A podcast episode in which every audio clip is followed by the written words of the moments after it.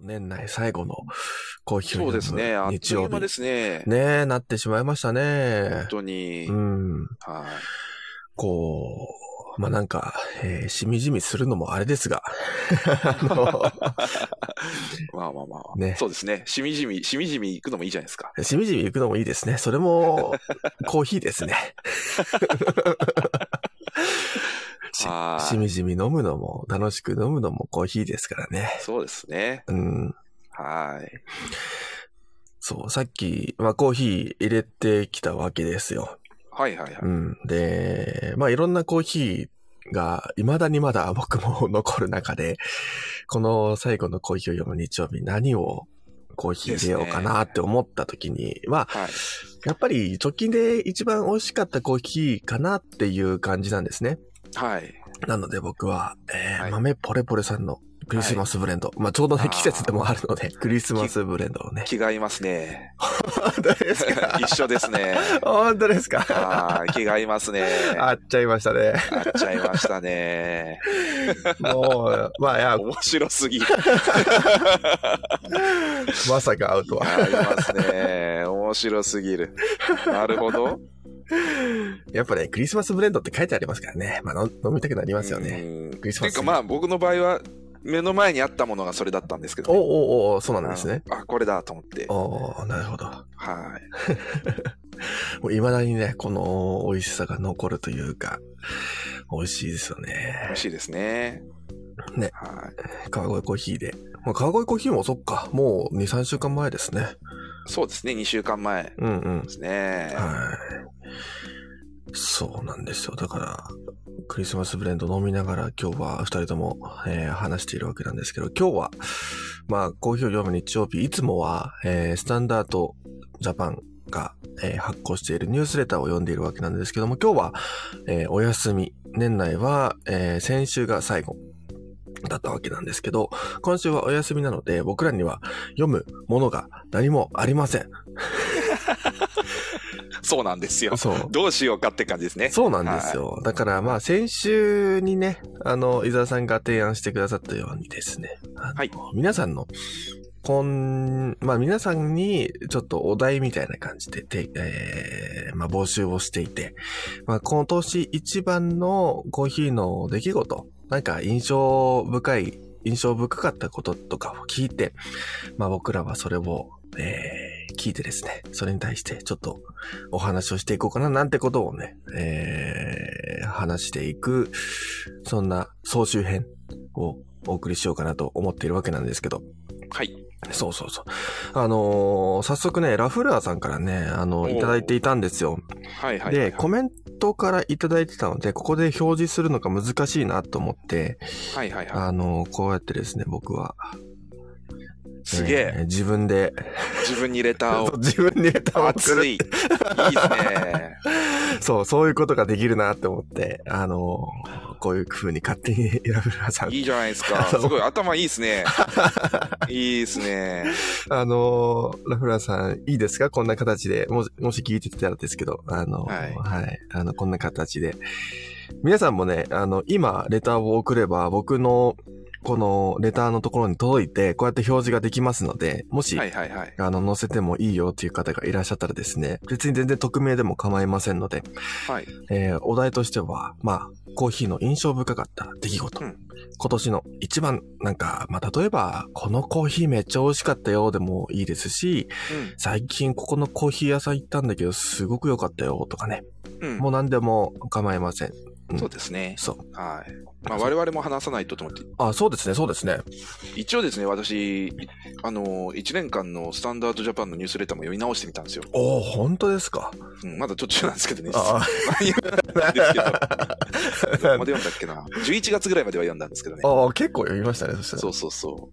まあ、その話もありますし。はいはいはい。はい。早速、はラフラーさんのね、レターを、まあ、そうコでメすねントでいただいておりましたが、レターをい。はい。早速やっよていきましょう読んでいきましょう。えーはい今年は行きつけの焙煎屋さんができました。あ、着付けっていうのはいいですね。いいですよね。しかも焙煎屋さんということで、多分、こう、普通のコーヒースタンドとかカフェとかではなく、焙煎屋さんって言ってるぐらいですから、もしかしたらは焙煎に特化されたコーヒー屋さんなのかもしれないですね。うん、コーヒー豆を変えるところですね、要するにうね。ん。うん。行きつけのお話も、えっ、と、いつだったかな一回したんです。行きつけってありますかみたいな。うんうん。僕が質問した記憶があります。そうですよね。確かありましたよね。行きつけってあった、あるかなっていう話から、あの、コーヒーチケットだったかななんか、そういう話にも発展してったような気がします。はいはいはいはい。うん、その回もなんかね、編集してて、ああ、こういうことも話してたんだとかありましたけど、うんうんうんうんそう、僕もよく最近聞かれるんですよ。行きつけのコーヒー屋さんってありますかってはい言われることが多くて、うんおそらくそのコーヒー屋さんに行きたいんだろうな。なんかそれが、そうなんていうんですか、僕のおすすめのコーヒー屋さんとして映るんだろうなとか思ったりしていて、でも僕行きつけってあんまりなかったりするんですよ ね。いろんなコーヒー屋さん行くので。あそうそうそう。ーそうですね。うん。そのいろんなコーヒー屋さんの中でもたよく行くところとか、うんまあ、要するに、は、なんていうんですかね、行きつけってなんでしょうね。ね、あのまあなんかあれですねその大体こう勝手が分かってるお店って言ったらいいんでしょうかねああ、そうですね。ねあのーこういう風にこうオーダーするんだなとかこうんうんうんここにこう,、座ると居心地がいいなとかなんかそういうことが分かってるお店みたいな感じでしょうかうね、んうんうん。そうですね。もうはい、店こんな員さ感んじのの、、うんはい、メニューがあ顔もっ。てとかうんうんいううんの。がこうなんて行かなくても分かってるっていうかうんうんうん、あのねすでにこう行った経験があってってそそんなお店のことを言うんでしょうかね行きつけっていうそうですね。はい、っていうと結構ないです結構ありますね、そう考える結と。構あるかもしれないですよ、うん多分ねもそううそう顔なじみというか顔知ってて、あ、今日も来てくださったんですねとか言われると嬉しい、また来ちゃうとか ね。うん、ありますよね。まそうそうまあまあそこまで行かなくてもうん。あのスターバックスとかでもうんうんうん。ねあのー何回か行ったことがあって勝手が分かってたりまあ、そうですね。するお店があれば、うんうん、もううん行き。つけって言っていいんじゃないかと確かに。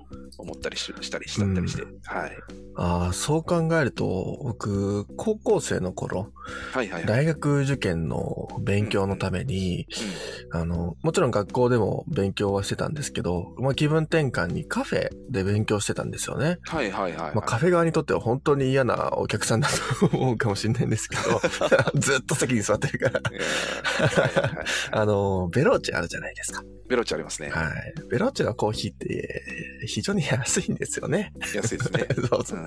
うん、お得ですはいそう、一杯100円、150円ぐらいで、カフェも、カフェのスペースを利用できるっていうところで、まさに行きつけでしたね。ああなるほど僕も結構仕事在かでゼローチェとか使ってたりしましたね、ああ、本当ですか。うん、うん、そう。とか、あとは、ああの、ルノワールとかね。うんうんうんうん。はい。そうまであ、すね。結構使ってましたね。ははい。い。そう結。構、それこそ行きつけになってた時もありましなた。ってましたね。そう考えるとは。い、まあまあ、そう、そういう感じですよ。うん。はだから、こう、ラフラーさんとね、行きつけの焙煎屋さんっていうところも、い。うん。ラフラーさんも焙煎を少しやられてますので、うん。ね、そこに行って、例えば、焙煎師の方とお話をされたり、こう、焙煎する上でのポイントとかを聞いたりね。うんそういうのってやっぱり、何回か行かないと、なんか、ここ、深い、深いところまで教えてくれなかったり、教えてくれないというか、あの、聞き出せなかったりとか、あると思う。まあね、うん最初には、大体最初はこう、買っておしまいっていうところも。そうそうそうそうするんではいありますけど。ね。うん。そうですねはい。あと、行きつけってだからいいですよね僕はそういいです結よ構ね。いいなと思ってうん。ますよ。あのーあ、モーさんがベローチェも今も使ってます。チーズケーキが好きですって。美味しいですよね。 ああ、チーズケーキね。か。うん。いいですね。そうそう。いいですよね。う僕ん。もたまに行きます。うんうんうん。はい。僕そもうそうそう最近、最近、えっと、吉祥寺の、最近はい見つけたんですけど、はい。えー、伊沢さん知ってるかな安安藤コーヒーさんって聞いたことありますかあーえっと、聞いたことあるような、ないようなですねな。んか面白いんですけど、まあ、はい吉祥寺といえば、まあ、ライトアップコーヒーとかが有名かもしれないんですが、うんもっと、あの、吉祥寺の、えー商店街の方も、本当に駅近の、えー南口の方ですね、はいはいはい。のところに構えてるんですけど、お昼は、まあ、コーヒー屋さん。で、夜になると、タコス屋さんになるっていう。ええー、面い。白い。面白いですよね。うん。だから、なんか曲がりとして借りてるんだけど、まあお昼はタコス屋さんやんないから、えー、コーヒー屋さんとしてやってる。で、夜になというっこたとら、は、 うんて店主も違う方がされるんですからしいですね。そうなんですね。はい本当にじゃあ曲がりなんですね。あ、そうです、そうです、そうです。だかはーい。らタコスの、あのー多分、何人かわからないんですけど、あの、店長がやってきてっていう感じだと思いますね。メキシコの。そうそうそうそう。そうね、メキシコもね、コーヒー生産は盛んですから、ああ、確かにそうですね。うん、あ、のーで、スパイスとコーヒー合うじゃないですか。うんうんうん。まあ、唐辛子ですけど、チリですけどね。うん、だから、ね、親和性はあるかも。そうですね。はいうん。うんでもタコス僕も好きなんで、はいはい。ね、いいですね行っ。てみたい。うん。うんなんか、でも、どっちに行ってみたいかよくわかん ないんですけどでも全然ね、ここで、え、タコスやる、やるんだっていうぐらい、なんかコーヒー屋さんとしてもうできすぎてて感じがしあーそうたなんですかたんですよ。なるほど。うん。まあ、メニューとして、まあ、エスプレッソマシンはさすがに置いてはなかったんですけど、はい。あの、ドリップ中心になっていて、はい。結構ススペシャルティコーヒー置いてあるんですよ。うー、すごいですね。それこそ、最近、こう、コーヒー屋さんでふく、えーっと、福袋とかよく売られてるところあるじゃないですか。ニューイヤーバッグみたいな感じうで。んうん。そこも、アンドコーヒーさんもニューイヤーバッグ用意されてたんですけど、伊沢さんが前におっしゃってた、エチエチオピアの2020年、えー、COE1 位の、えー、ネギ、ネゲ、ね、なんだっけ 名前が覚えられ ない。名前が覚えられな覚えい。られない、覚えられないですね。はい。何でしたっけ あの、えーっと、覚ネえてベません。な、無ゲサ、無でみたいな。 あの、見たらわかるんですけど、そう 見たら 覚えてはいないですね。うはい。ん。なんちゃらなんちゃら無限みたいな、そんな感じの名前のやつがあって、あ、これだってなって、これを出してるんだっていうぐらい、あの、本当にスペシャリティなコーヒー屋さんだったんですよね。で、コーヒーも5、6種類ぐらいあって、エチオピアから、えっ、と、インドネシアのリントンまであって、本当に数多く揃えているコーヒー屋さんですね。うんそうそうそう。で、そう、そのコーヒー屋さんに行った時に、あの、まあ初めて行ったので、あの、コーヒー、えっ、と、スタンプカードか。スタンプカードもらったんですよ。はい。で、スタンプカードって、まあ、あのまあ、初めてに、初めて行った方に、まあ、1回ぐらい、ポンとボタン、あースタンプを押してくれるじゃないですか。うん。で、その時に、あ、面白いなと思ったのが、面白いなというか嬉しいなと思ったのが、あのー名前と、えーまあ大体のこの、どこら辺に住んでますかみたいなところを聞かれたんですね。うんうんうん。で、あ、ナグです。えっ、と、今、立川に住んでます。みたいな感じで言ったら、まあそこに書いてくれたんですよ。なんか、おうあのー覚えてくれるんだな、みたいな。なんかそんな雰囲気あーなるほどなるほが、どそうそうそうそう、してくれて。えこれって、なかなか、こう、チェーン店とかだとできないじゃないですか。ー、そうですね。うん、たくさんお客さんそれはが来ると、どうしても、あの、覚えられないというところはありますので、一方で、はこう、個人店とか小さなお店になってくると、こういう人と人との、えー、一対一との交わりが増えてきて、うんで、名前も覚えてくれるってなると、すごくまた行きたくなるような、そんな行きつけになっちゃうなーっていうね、感じだったので、うん、嬉しかったですね。そう、なるほど、そうですね。それは面白いですね。その、うんそういう、えー、と思いました。そうそうのそう。一人一つのお客さんをこう、あの、なんか大事にされてる感が、そうなんですよ。ありますねねえー、と思って。そうか。あ、あやこさんおはようございます。ハープさんおはようございあハまープす。さんおはようございます。はい。今日はですね、あのースタンダーいつもは、えっ、と、ウィークエンドブルーという記事を読んでいるわけなんですけども、今回は、えー、年内最後のコーヒーを読む日曜日ということで、えー皆さんの、えー今年一番のコーヒーの、まあ、印象的な出来事だ、っていうところをレターで募集しております。はい今、あのー皆さんの画面にも、あ、どうや、どう映ってるかちょっとわからないんですけども、レターボタン、えーレターを送っていただけると、えっ、と、僕のところにすぐに反映されるので、もし送っていただければ、えーそれを、えーここで読んで、えー僕らでお話をしていこうかなと思っておりますので、ぜひぜひ皆さん、印象的なコーヒーの出来事、今年でありましたら、送っていただけると嬉しいです。はい。僕って、ちょっと行きつけの話にうんうん。戻るんですけど、僕はあの、前もこれ話したんですけど、この行きつけのコーヒー屋さんが、やっぱり、あの、まあ、えー、をこう、なんか、どんどん変わっていくっていううんうんうんうん。感じに、まあ、なって、まあ、それは、あの、引っ越しをしたりとか、うんうん。ね、い住んでる場所変わったりとかで、まあ、変わっていくんですけど、今は、あの、まあ、いろいろ行きつけっていうと、メーベコーヒーさんとかう、ん。うんあとは、えっと、まあ、何軒かありますね、行きつけってういうんと。うん。あの、メーベコーヒーさんとか、あとは、クラマイのリーブスさんとか、うん。他にも何軒か行きつけって言っていいお店がある、まあ、ちょこちょこ行くお店があるんですけど、うんうん。結構行きつけのお店って、なんて言うんですかね、こう、大げさに言っちゃうと、うんうん。人生の1ページみたいな、おー。まあ、その、コーヒー屋さんに限らずですけど、うんうん。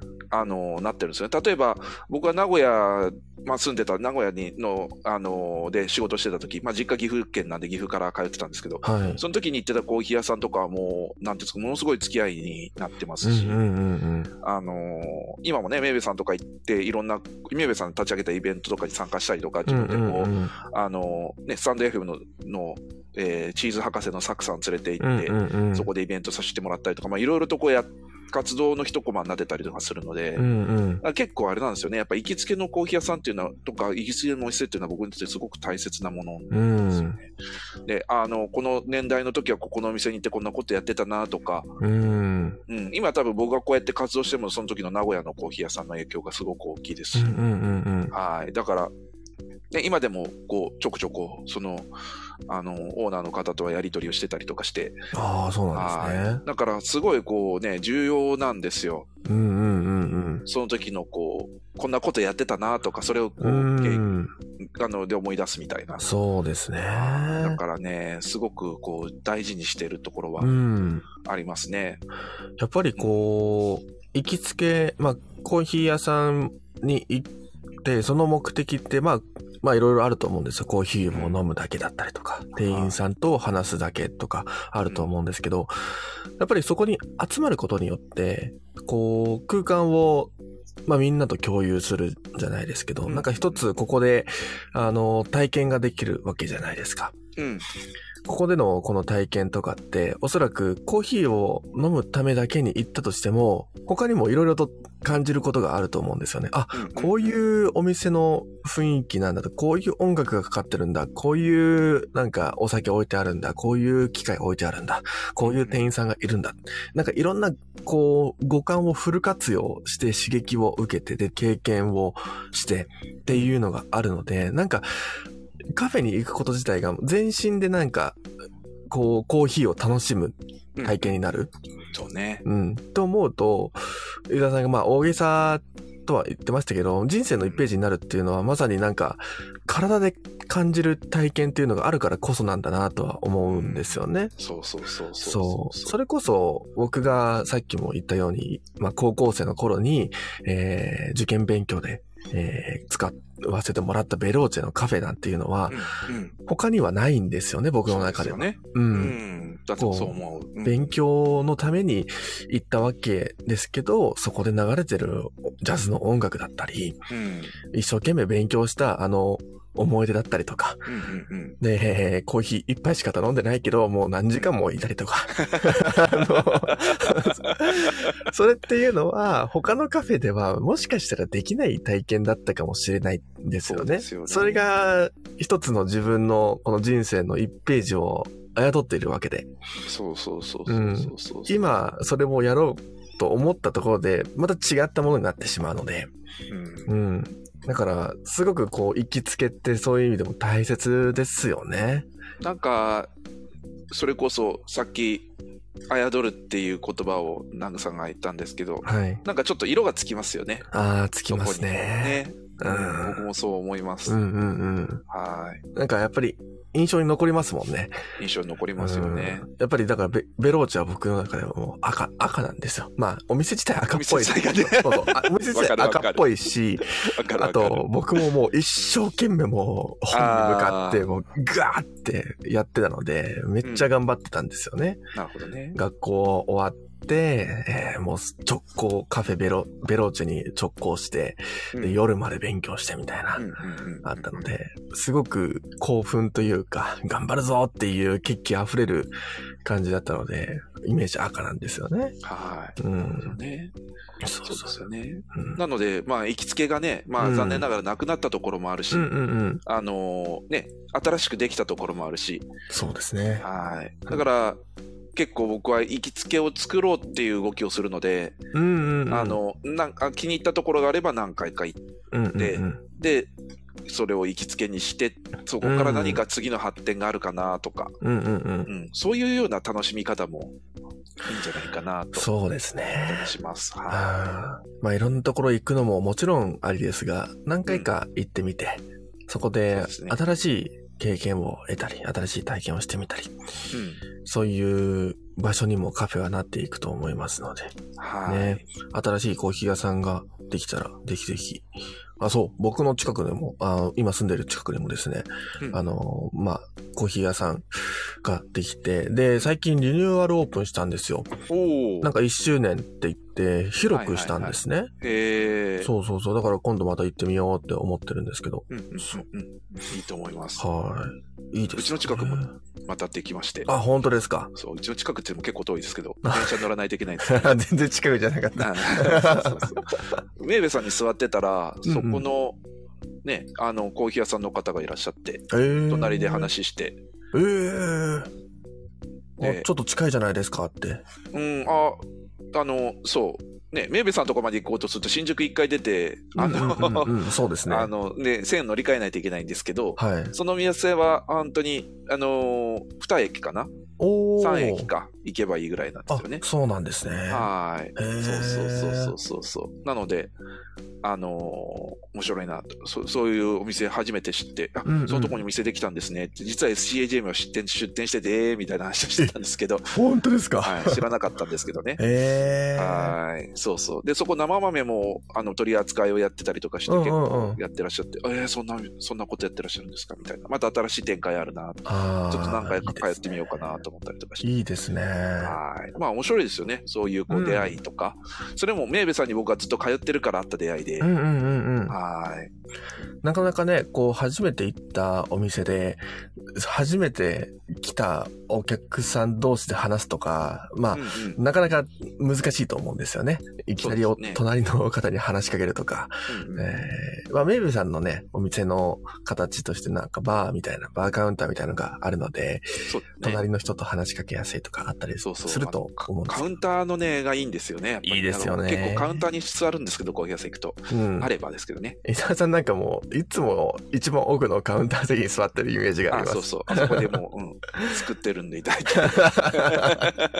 そうなんですね。はい。はいね、そういう新しい出会いも生まれる場所でもありますよね、コーヒーそう屋でさんすは。ね。うんはい。面白いなと思いうん、ます。そう。はい僕も、あの、その安藤コーヒーさんで教えてもらったんですけど、はいはえっい。と、東小金井だったかなほのう高架下にあるお店なんですけど、へ中央線のその高架下にあるお店で、えっと、ボリビアの芸者しか出してないお店があるらし い。ーですなんと。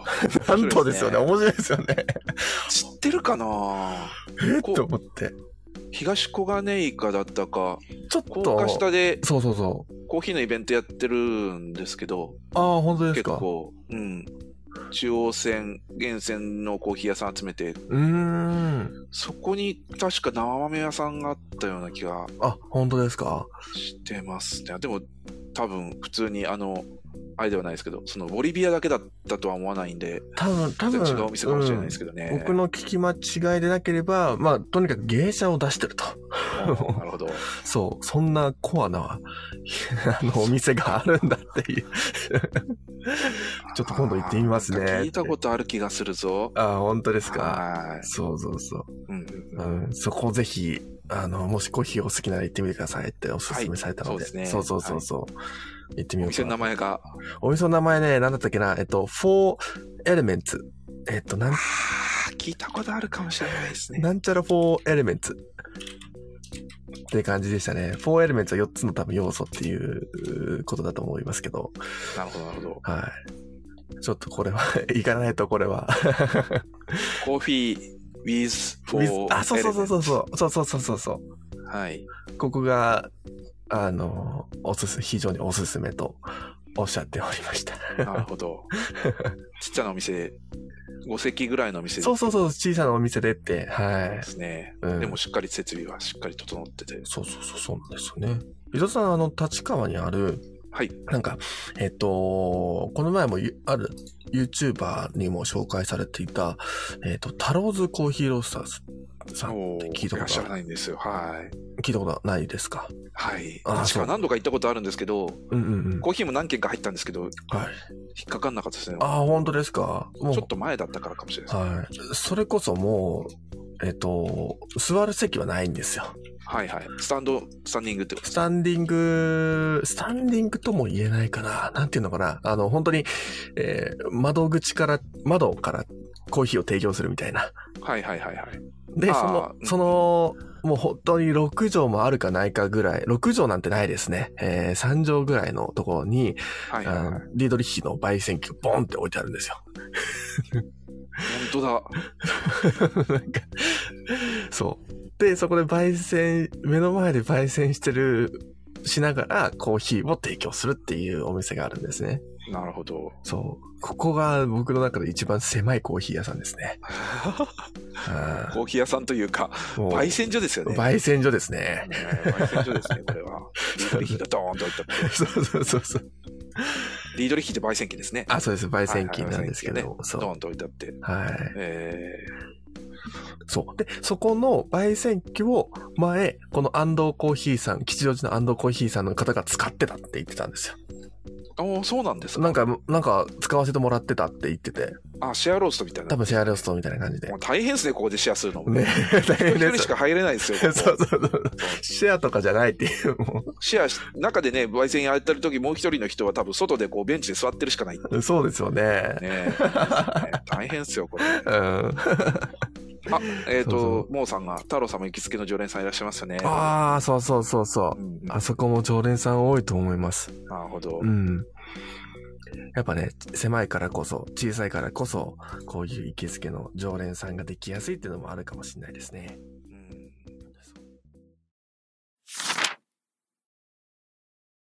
皆さんからレターをいただいております。今すぐでも送れるレターになってますので、テーマは、はえー今年印象的だったコーヒーの出来事、うんえー聞いておりますが、はい。じゃあ伊沢さんのコーヒーの印象的だった出来事、はい。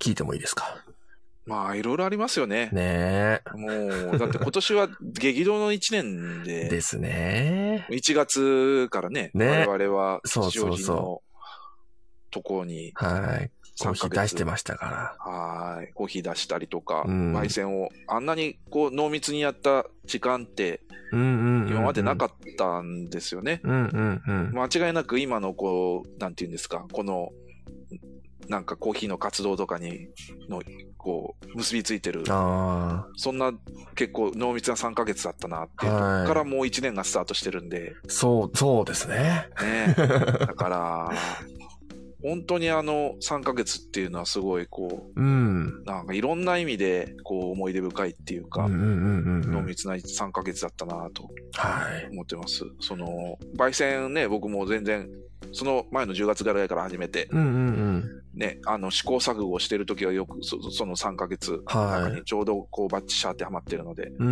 ん。はい。ねそうですよね今今でこそなんかちょっと人にこう飲んでもらってもいいかなっていうコーヒーが焙煎できてましたけど、うんうん。当時はね、もうこう悩みに悩 んで、どうしたらなこんできるんだろうみたいなね、そうです出ね。ましたからね。うん。うん、なんか本当に思い出深いですよ。うん、僕の中でも、あの3ヶ月間、まあ、伊沢さんが焙煎されて、で、それも僕を、それを僕が飲んでみてとか、うん、あの時間ってなかなか作れないなと思ったりするんですよね。そう、もう無理ですよ。今やれって言われてもちょっと無理。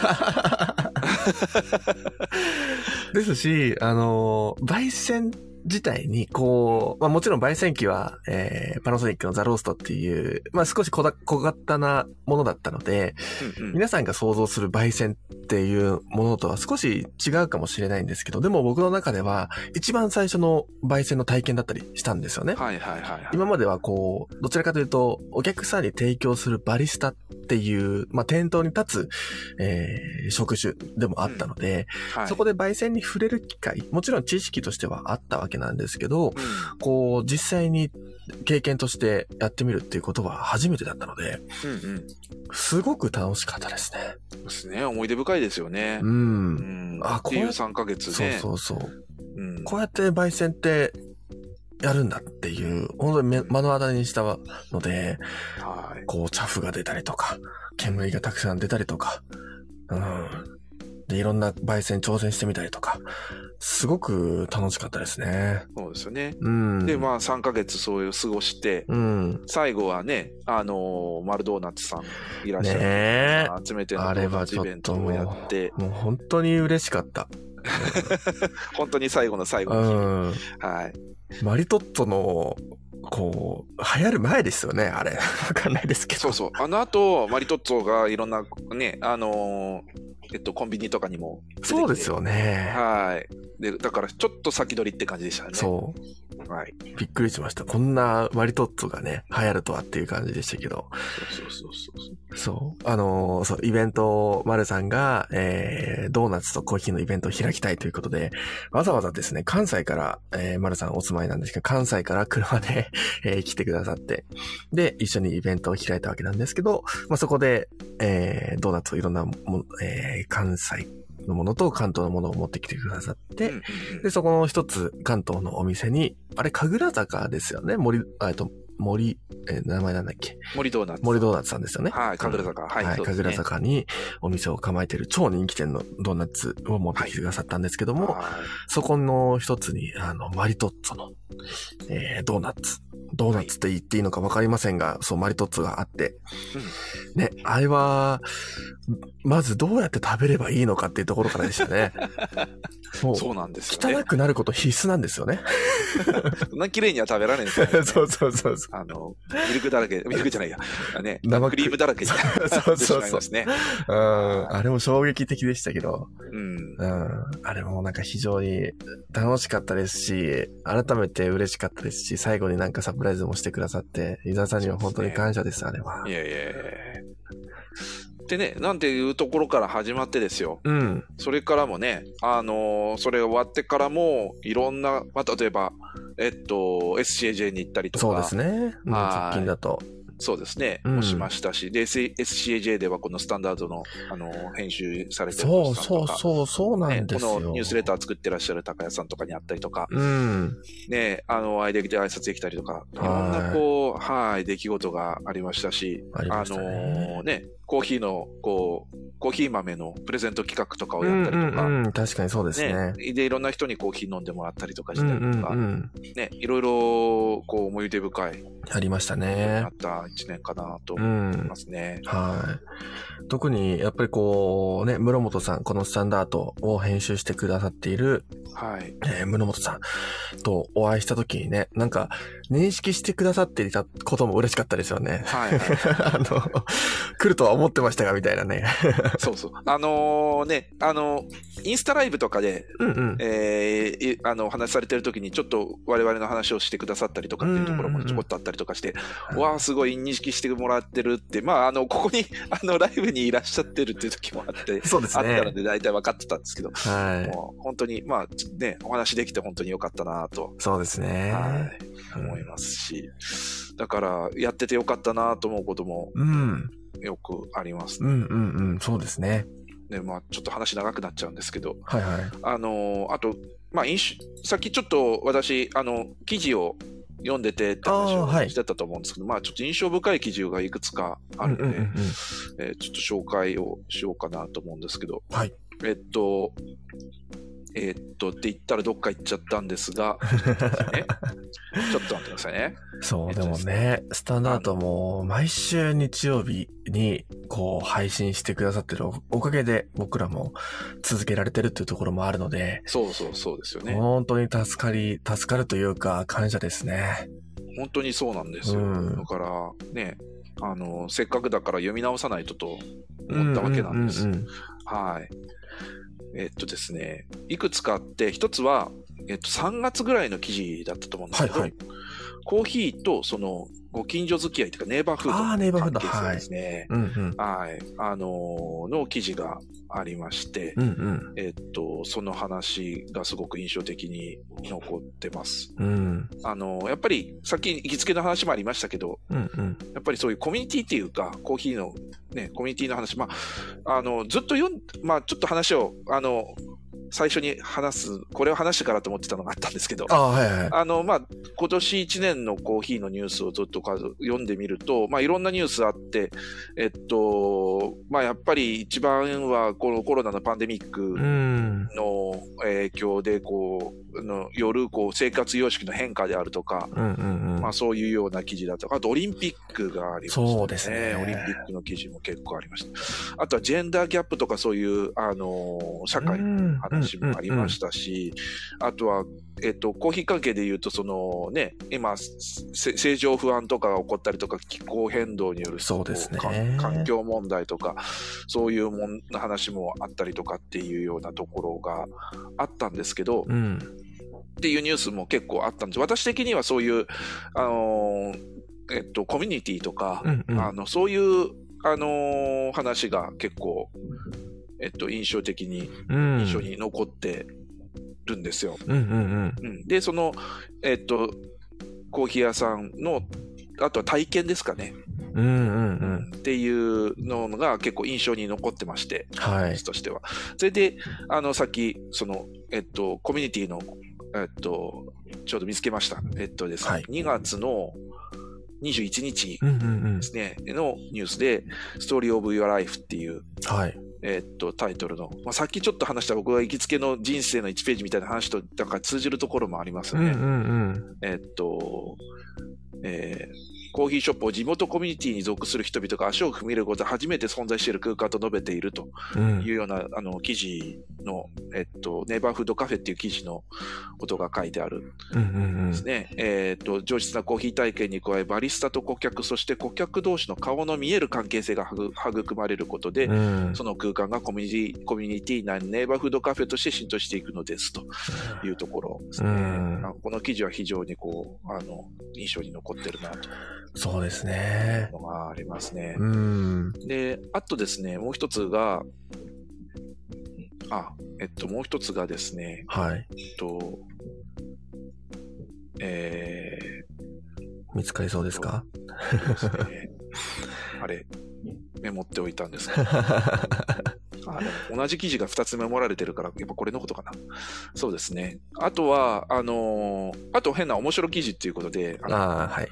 えっと、裁判し、あの、これが何月だっけな。えっとね、にこれは5月かな。はいはい5。月の16日の、えーなんですけど、あの、イタリアでマフィアのが逮逮捕されたんですけど、た ね。裁判所の中でカフェをやってたっていう。うんうんありましたね。うわ、思い出しましたよ。ねうんマフィアとコーヒーの組み合わせはイタリアの香りが漂う気分ありましたね。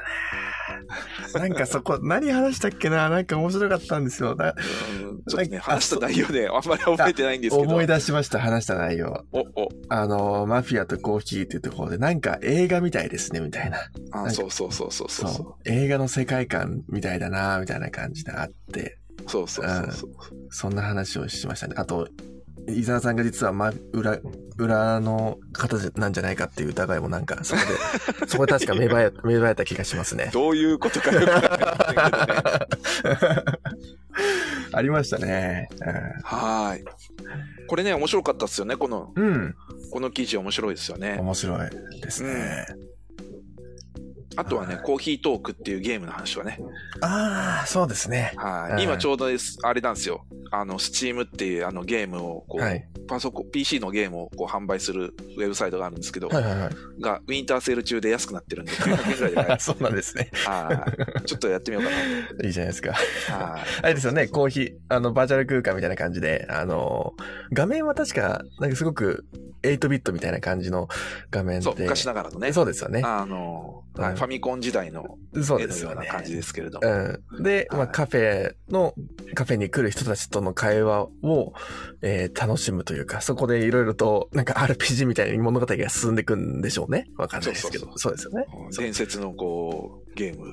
伝説の、伝説ののゲームとか。伝説のゲーム です。ちょっとね、やっとこうかなと、はい、やってこ思うか。ったりするんですけど。 あいいですね。うんそうそうそうそう。まあまあ、そんな感じですかね。うんうんうんあとは、まあ、あのーもう一つ、まあ、メモってあるの、これ日日付忘れますけど、スターバックスのメニューの子が、こう、あの、レシートがはみ出るぐらいの、 あの、トああ。ッピングがして、はいこんはいは。ないん勘弁してくれよって言ってる。はいはいはいはいい。はい。ああります ねあ。りましたねう。ん。この辺が結構僕が、なーっと読んだ中で、うんうんうん目に留まったコーヒー、あの、こうニュースっていうか、うん。あの、記事だったなと思います。はい。はい。そうですね。なんか僕もこう、ざっと考えてみると、伊沢さんと共通するところは、やっぱりこう、コミュニティなんですよね。コミュニティというところで、あの、コーヒー、えこのパンデミックが起きた時に起きた、えーまあ、アフターコロナか、ウィズコロナか、えーどうなるかわからないですけど、このコーヒー屋さんの、こう、あり方はい。とかっていうのが少しずつ変わってきてるよねっていうところもあって、まあ、はい。なかなか行けない時期もありましたけど、今は少しずつまた戻ってきて、やっぱりこのカフェの空間っていうのは、人にとっては大切なんだなとか、うんコミュニケーションって人にとっては欠かせないものだよねとかっていうのは、、こう、カフェの空間を通して気づくこともあったりするので、うんまあ、こういうスタンダードの記事でも、まあ、ネイバーフッドとか、えーまあ、ご近所付き合いとかありますけど、こう、メルボルンでもそうやって同じだったんですよねうんうんうん。僕が働いてたカフェも、どちらかというと、このメルボルンの中心部ではなくて、少し外れた、えーシティの中心街、えー外のところだったので、観光客っていうのは、まあ、まあ時期もありましたけど、観光客っていうのはほとんどいなかった。そこに住んでいる人たちしか来なかったわけなんですけど、だからこそ、こう、近所を大切にしてきたからこそお店が続いてきた。で、そこで閉店にもかかわらずずっと話している、このバリスタとお客さんがずっと話してるっていうのもあったんですよ。早く僕は掃除機かけたいのにずっと話してるんですね。ジョージとクリスはずっと話してるんですよ。 ジョージ。バリスタジョージはずっと話してるんですよ。バリスそう。そう。何回か登場しましたね、バ登リ場スしタましジョージた。 本当にもう、人、本当にお人よしなんですよね。あの、おはい客さんともたくさん喋りたいっていう、うんえーすごい少年のような、えーマーベル大好きなジョージなんですけども。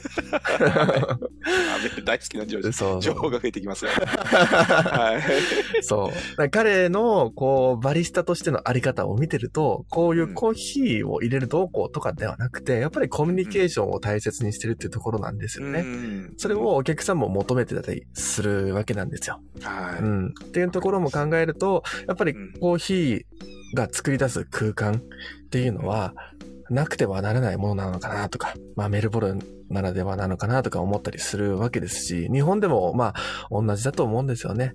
コーヒー屋さそうんですねに関わらず、うん誰かにとってのこう憩いの場所って必ずあると思うので、それがうんうん例えば実家だったりとか、お家だったりとか、コーヒー屋さんだったりとか、えーいろんな空間になるとは思うんですけど、なんかそれを改めてコーヒー、このウィークエンドブリューを読んでいても感じましたし、こう、いろんなコーヒー屋さんに行ってても感じたっていうのがありますね。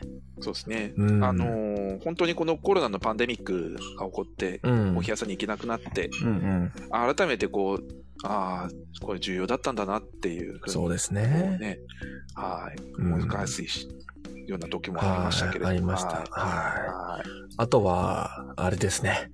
オーツミルクの記事もたくさんありましたね。 ああ、大津ミルクの記事もたくさんありました。それはナグさんが話すかなと思って。 ありがとうございます。もうね、嬉しい限りです。 あの、僕もちょこちょこ調べてたりするんですけど、やっぱり、こう、ウィークエンあの、スタンダードの皆さんの編集力の強さもありますし、知らリサーチ力のね、高さもありますので、僕が全然知らないようなところ、視点からもね、オーツミルク。まあ、オーツミルクというよりかは、代替ミルクって言った方がいいかな。うんオルタナティブミルクとか言いますけど、牛乳に代わる、えー、第、第 3? 第、わかんないですけど、 あの、そういうミルクが、えーこの、健康志向が高まる中で、需要が増えつつあるよっていうのがあって、その中の一つとして、オーツミルクが今、すごく人気を集めてきているわけなんですけど、はい。僕もその、えーオーツミルクに魅了された、えー人のうちの一人ですね。そんな記事がたくさん今年も見られたので、すごく、あの、嬉しかったです。なんか。なるほど。うんそうですよねう。ん。ねは、いオートリーの炎上、 炎上の、えこ っと、ラグビー、う、えっと、アメフトかアメフトですね。アメフトの広告でそうそうそう。炎上広記事を出して、そうなんですよね。ほんまあ、あのね、それでこう、 名前を売るっていう、売るっていう。あの炎上す商ごい法で。すよお手本みたいなやつをお見手ました本ですよ。ね。 ザ・炎上。 炎上商法のお手本みたいなのを本当見てですあよ。のこれはすごいなと思った。うはん。い、ね。で あもり、ましたね。なんか、あの、単なる大津、この植物性のミルクの企業がここまでやるんだっていうのも驚きだったんですよね。はいはいはいはい。それが例えばコカ・コーラとか大企業がやるのであれば、まあ、うん、まあ炎上とはいかないかもしれないですけど、まあこういう手法なんだなと思うんですけど、はいお。そらくスタートアップのような企業だと思うんですよね、大鳥とかって。うん。最近出てきた、えー企業にもかかわらず、こうやって、こう、世界にインパクトを与えているっていうのは、それだけオーツミルクが注目されている証拠でもありますし、はい。それだけユニークな会社でもあるっていうね。うんうん。なんかそういうのを見てると、あの、オーツミルクに対する意識も僕の中では変わってきていて、はい。単なる植物性ミルクというよりかは、この植物性ミルクをもっと楽しもうよみたいな、なんかそういう雰囲気が伝わってくるんですよね。うんうんなんかそれがすごく僕の中では嬉しくて。はいうん。だからすごくそういう記事も見られたので、すごく楽しかったですね。そうですね。はい。そうそうはい。っていうのが、そうですね、ありましたね。えはー、まあ、結構印象的なことは、あの、伊沢さんにおっしゃっていただいた通りで、まあ、室本さんとかともね、お話してきましたし。はい。うん。でも本当に濃密な1年間を過ごさせてもらったなと思うばかりです。そうですねう。ん。本当に、あのね、まあ、聞いてくださってる皆さんも、うん。あの本当に1年間聞いてくださってる方もいらっしゃったりとかして、すそうですごね。く感謝ですし、まあ、我々、我々でこう話すことで、あのね、いろんなこう、あの内容の、まあ、そう。こういっちゃあれですけど、あの、えっと、ここまでしっかりとこのニュースレターをに向き合って読むっていうのは、やっぱりこの,、うん。あの活動があってっていうこともあるので、そうですね。そういう意味でもね、やっててよかったなと思うこともありますし、うんうんうんはい。またね、続けていきたいなと思うこともあるとそうですね。思いますし、。はいああとですね、この前ですけど、メーベさんにいたら、い。はいはい。で、話をしてたらですね、あの、これを聞いてくださってる方がいらっしゃっええて、ー、本当ですか声でもしかして、あの、日曜日の朝にこう発信されてますかみたいな、お聞いー。てくださった方がいらっしゃいました本。当ですかびっくりしましたね。声で分かりましたって言われて、嬉しい。嬉しいですよねう。ん。うん。それは、ポうううッそドうキャストの方ですかねスタンド FM かなそうですね、多分僕かナグさんのツイッターをフォロー、まあツイッターを多分フォローしてくださっていてう、んうんそのうん。リンクから聞いてくださってるっていう話でなす、るほど、なるほど。で、はい。そのその時にあのスタンド、スタンド FM のアカウントも作って、あ、そうなんですね。はい、いらっしゃって、これから聞きますねってことをおっしゃってたので、嬉しい。はい。そうそうそうそいい。う。なんか面白嬉いしですね体験ね。でしたね。うん。はい。しかも声なので、でね、話しかけてくれるなんて、ななかなかまた、あの、すごいですね。そうそうそうう。ん声でわかるんだと思って。ねえ。そその時に宮部さんに僕の声は結構印象的だからってうんうんうん。言われたんで、自分ではそんなこと全然思ってないんですけどね。はああ、い、そうですまあねそ。そうらしくて。うん、わ僕かりもま、すよって言わ れたんで。僕、僕はもう伊沢さんの声に慣れてしまったので、あれです けど。慣れてしまってます。そうなってしまってますので、あーああれですけど。えー、そう、皆さん、あの、ポッドキャストもね、今年から、えー、配信を始めたっていうとこそうそう。結構聞いてくださってる人いらっしゃるんですね。ろ。ね嬉しいです。ポッドキャストもね嬉しいですねそう。うん。ポッドキャストだと、より、こう、データが収集できたりするので、あの、はいはいはいはいどういう、まあ、どういう方が聞いてるかっていうのが、なんとなくわかるんですよね。うんうんうんうん。あ意外と世界中で聞かれてたりとか、 あの、え、するんですよ。そうなんですかそうそうそうそうそう、面白いです よ。面白いですね。うん、日本、もちろん日本が多いんですけど、ちょこちょこアメリカとか、2位が、へー2位が確かラオラオスだったんですよ。ラオス、謎ですよね。ラオス謎で すね。うん。多あ分、の、ははいい。ふ二人ぐらいひ聞いてるんじゃないかなっていう感じです。ああ、なるほど。ぜひちょっとね、あの、お便りいただきたいです。ね え。からねすごく、えー、どんなきっかけで聞いたとか、そ。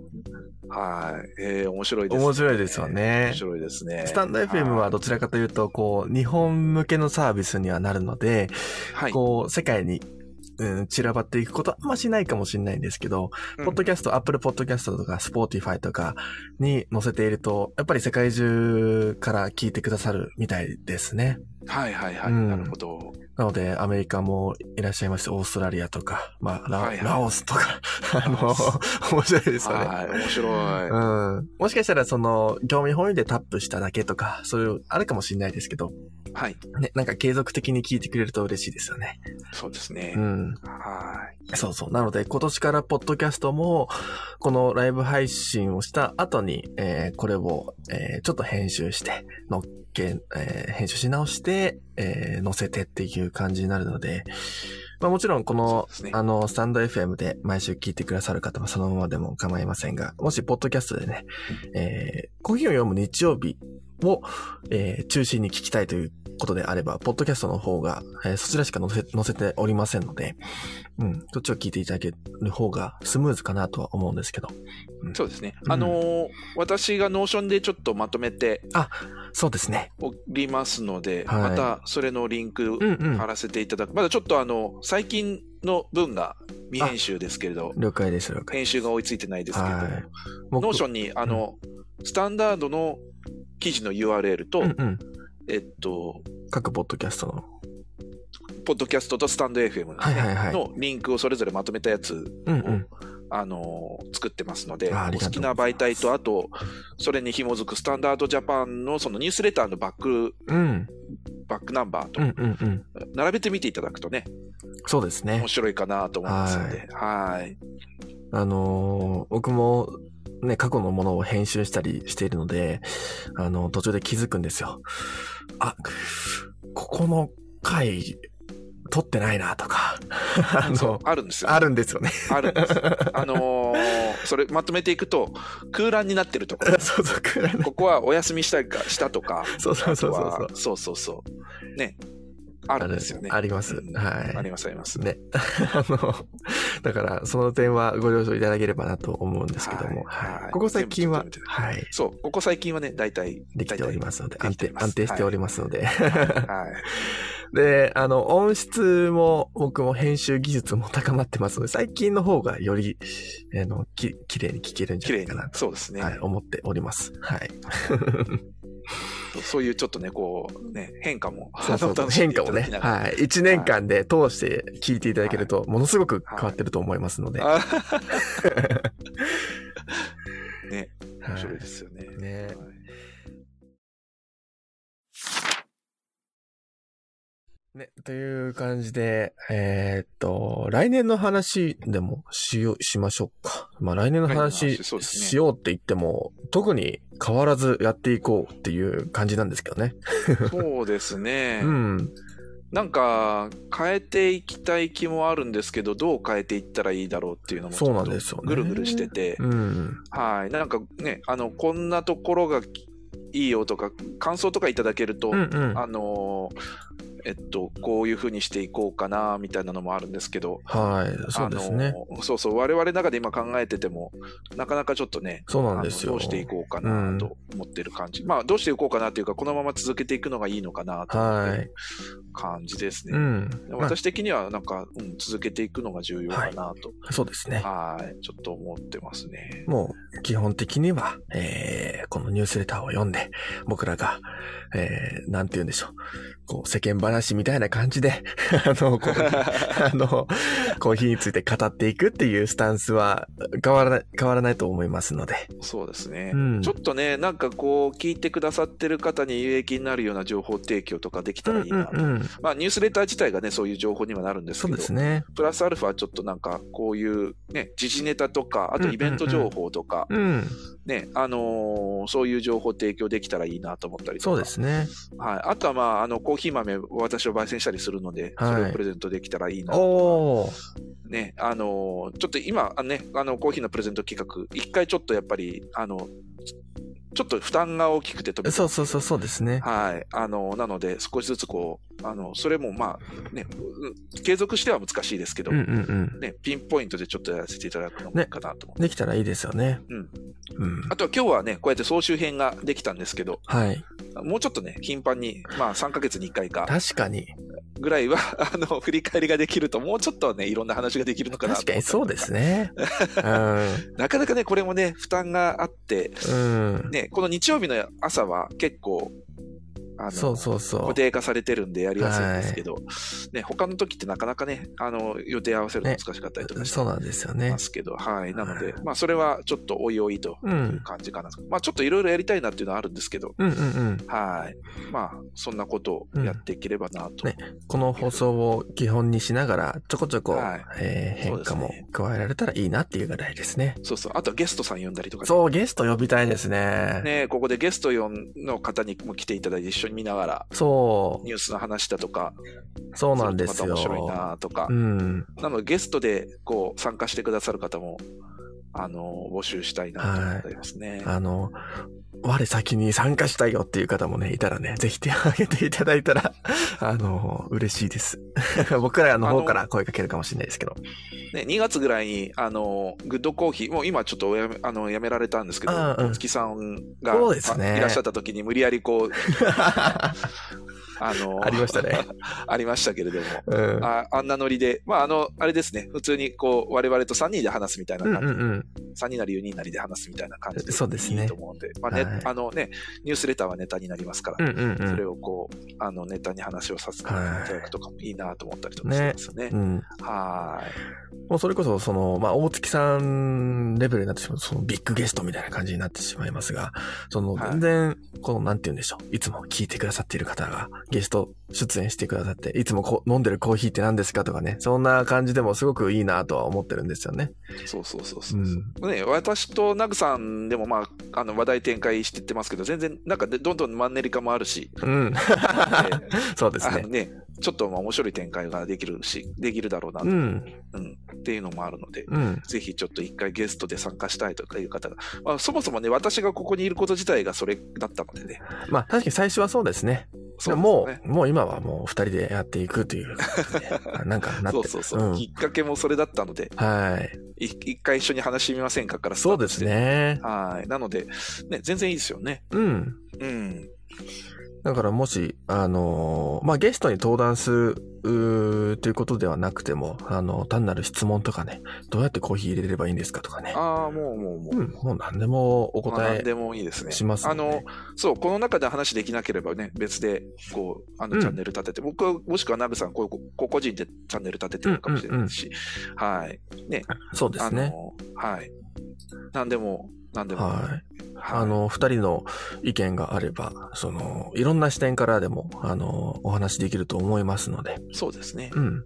そうそうそう。そう思ったのは、やっぱり2人で話すと、こう、ディスカッションができて、そうですね。で話題が発展してきますよね。なんか、これ、ね、今日もこれで1時間、こう、喋ってますけど、はい。なあんというか、意外とあ何っととでいう間すねも話せるもんだなっていうのがうんよよくわかりますよあっね。 という間に経っちゃいましたね。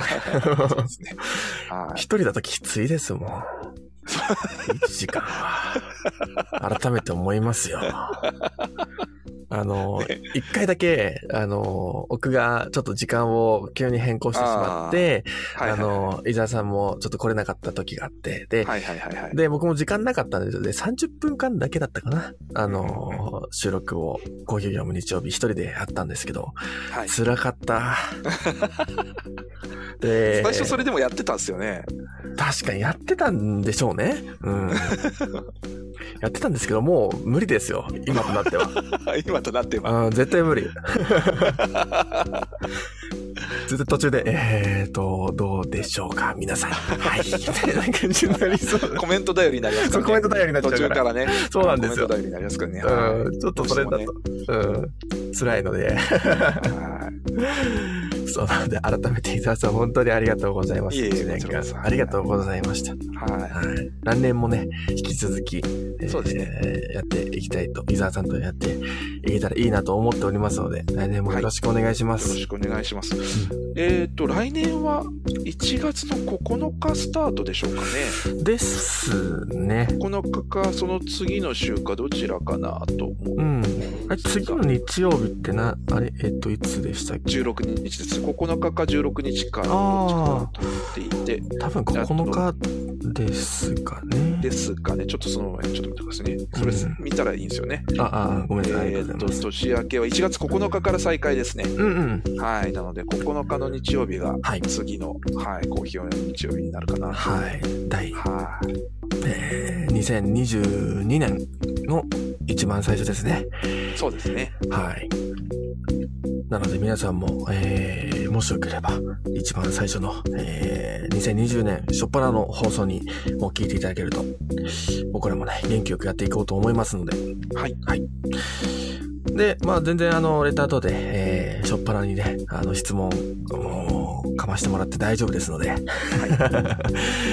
僕らも、えーいつもとやっていこうと思います。はい。こんな感じでしょうか、総集編は。そうですね。うんこん。な感じでしょうか。うん。はい。というわけで、では、えー、今年も皆さん、コーヒーを読む日曜日、最後まで聞いてくださり、本当にはいありがとうございました。はい。ありがとうございます。来年も、えー、2020年も、元気よく僕ら二人で、もしくはゲストも交えて、楽しくやっていこうと思いますので、はいぜひぜひ一緒にコーヒーを楽しんでいければと思います。はい。それでは皆さん、えー、良いお年をですね。良いお年をですね。は。はいい伊沢さんも良いお年を。良いお年を。はい。一年間ありがとうございました。はい。ありがとうございました。皆さんも良いお年をお過ごしください。それでは失礼します。失礼します。